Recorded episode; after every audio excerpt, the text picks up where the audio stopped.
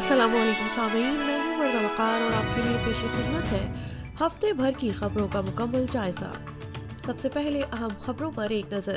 Cape Verde کے ساحل پر ایک کشتی الٹنے سے ساٹھ سے زائد سینگولی تارکین وطن کی ہلاکت کا خدشہ ہے۔ لیجنڈری برطانوی broadcaster sir Michael Parkinson اٹھاسی سال کی عمر میں انتقال کر گئے۔ اور اب خبریں تفصیل کے ساتھ۔ رواں ہفتے منگل کے روز بحرۂ اوقیانوس میں کیپ وردے کے ساحل پر ایک کشتی الٹنے سے ساٹھ سے زائد سنگولی تارکین وطن کے ہلاکت کا خدشہ ہے۔ ایک ہسپانوی کمپنی پیوسا کے زیر انتظام ماہی گیری کے جہاز کا کہنا ہے کہ تارکین وطن کو پیر کے دن ساحل سمندر کے قریب دیکھا گیا، جس کے بعد عملے نے ریسکیو اقدامات کے تحت اڑتیس افراد کو سمندر سے نکالا، جبکہ سات افراد کی لاشیں بھی سمندر سے نکالی گئی جو مغربی افریقہ کے ساحل سے تقریباً چھ سو بیس کلومیٹر دور موجود تھے۔ یہ کشتی جمعرات کو سینگول سے روانہ ہوئی، جس میں سو سے زائد مسافر سوار تھے۔ فلمونا گونکیلوس کیپ وردے کی وزیر صحت ہیں، جن کا کہنا ہے کہ یہ صورتحال تکلیف دہ ہے۔ It comes with a lot of pain, yes, but we know that migration issues are global issues which require international cooperation, a lot of discussion and global strategy. Given what the world is going through now with migratory issues, it means that we all, all the nations, have to sit down at the table and see what we can do so that we don't lose any more lives at sea. معروف برطانوی talk show کے میزبان سر Michael Parkinson کو اٹھاسی سال کی عمر میں انتقال کے بعد نشریات اور خبر کی دنیا میں ایک عظیم ہستی کے طور پر یاد کیا جا رہا ہے۔ ان کے اہل خانہ نے ایک بیان جاری کیا جس میں کہا گیا کہ وہ مختصر علالت کے بعد گھر میں پرسکون طور پر انتقال کر گئے۔ ان کا کیریئر اخبارات، ریڈیو اور ٹیلی ویژن میں سات تہائیوں پر محیط تھا اور انہوں نے اپنے ٹاک شو پارکنسن میں دنیا کے کچھ بڑے ناموں کا انٹرویو بھی کیا Performs like a playboy? I have my moments.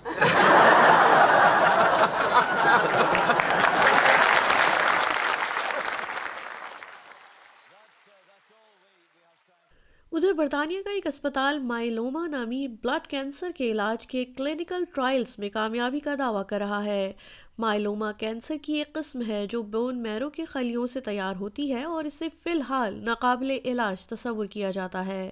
Lead trial researcher اور consultant haematologist doctor Emma Searle کا خیال ہے کہ علاج دوسرے مریضوں کے لیے نتیجہ خیز ثابت ہوگا۔ life expectancy with myeloma has improved. Um, we've been using versions of the same sorts of drugs and this gives us a whole different way of treating the myeloma with, with really long durable responses. ادھر انسانی حقوق کے حامیوں کی جانب سے Myanmar میں اس کی گارمنٹ فیکٹریوں میں مزدوروں کے ساتھ بدسلوکی کے بیس سے زائد الزامات عائد کیے جانے کے بعد فیشن کے بڑے ادارے ایچ این ایم کو دباؤ کا سامنا ہے دنیا کے دوسرے بڑے فیشن ملبوسات فروخت کرنے والے ادارے کا کہنا ہے کہ اسے کارکنوں کے ساتھ بدسلوکی کے الزامات پر گہری تشویش ہے جو برطانیہ میں قائم business and human rights resource centre نے لگائے ہیں۔ ان کی رپورٹ میں کہا گیا ہے کہ فروری دو ہزار اکیس میں میانمار کی فوجی بغاوت کے بعد سے گارمنٹ ورکرز کے حقوق ابتر ہوئے ہیں۔ دیگر بڑے فیشن ملبوسات فروخت کرنے والے ادارے بشمول پرائمک اور زارا پہلے ہی جنوب مشرقی ایشیائی ملک میں پیداوار بند کرنے کے منصوبوں کا اعلان کر چکے ہیں۔ پلیٹو کیئر آسٹریلیا اور ڈیمینشیا آسٹریلیا نے ڈیمینشیا اور پلیٹو کے مریضوں کے لیے بہتر معیار کی دیکھ بھال فراہم کرنے کے لیے سفارشات کا ایک سلسلہ جاری کیا ہے۔ مشترکہ پالیسی بیان میں نو سفارشات شامل ہیں، جن میں ان لوگوں کے لیے دیکھ بھال کی ضرورت پر زور دیا گیا ہے جو ڈیمینشیا کے مریضوں کے ساتھ رہتے ہیں، جبکہ فالج کی دیکھ بھال کرنے والوں کے لیے اضافی تعلیم کی سفارش بھی کی گئی ہے۔ Australian Institute of Health and Welfare نے پیش گوئی کی ہے کہ آسٹریلیا میں ڈیمینشیا کے شکار لوگوں کی تعداد دو ہزار اٹھاون تک تقریباً آٹھ لاکھ سے زائد ہونے کی توقع ہے۔ پلیٹو کیئر آسٹریلیا کی chief executive officer Camilla Rowland کا کہنا ہے کہ سفارشات سے امید ہے ان دیکھ بھال کرنے والے اور ان کے خاندانوں کے لیے خدمات کو بہتر بنایا جائے گا، جو اکثر بیماری میں مبتلا کسی عزیز کی مدد کرنے کے لیے بہت زیادہ دباؤ کا شکار ہوتے ہیں۔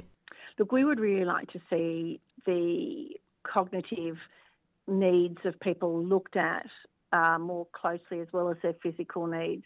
For carers and family, it's often quite a long journey.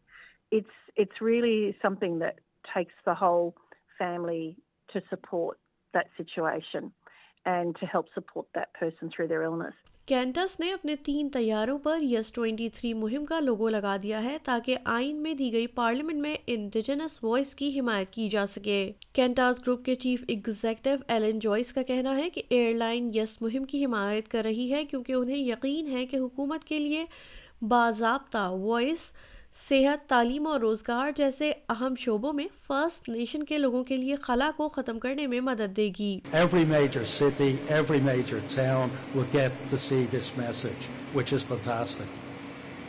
We're also making sure we continue to educate and learn.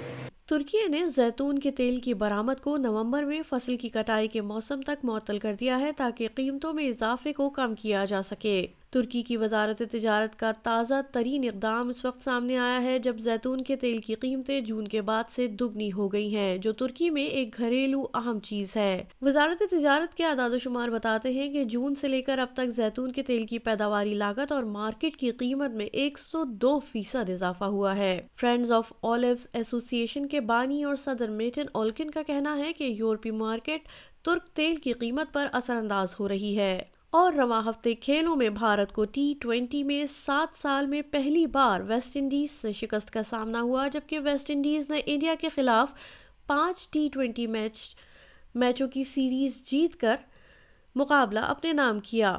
پہلے دونوں مقابلے ویسٹ انڈیز نے جیتے، اس کے بعد تیسرے اور چوتھے میچ میں انڈیا کو کامیابی حاصل ہوئی، جبکہ اتوار کی شب کھیلا جانے والا فیصلہ کن میچ ویسٹ انڈیز نے آٹھ وکٹوں سے جیت لیا۔ آسٹریلیا میں جاری FIFA women's world cup football کا فائنل انگلینڈ اور اسپین کے درمیان اتوار بیس اگست کو کھیلا جائے گا۔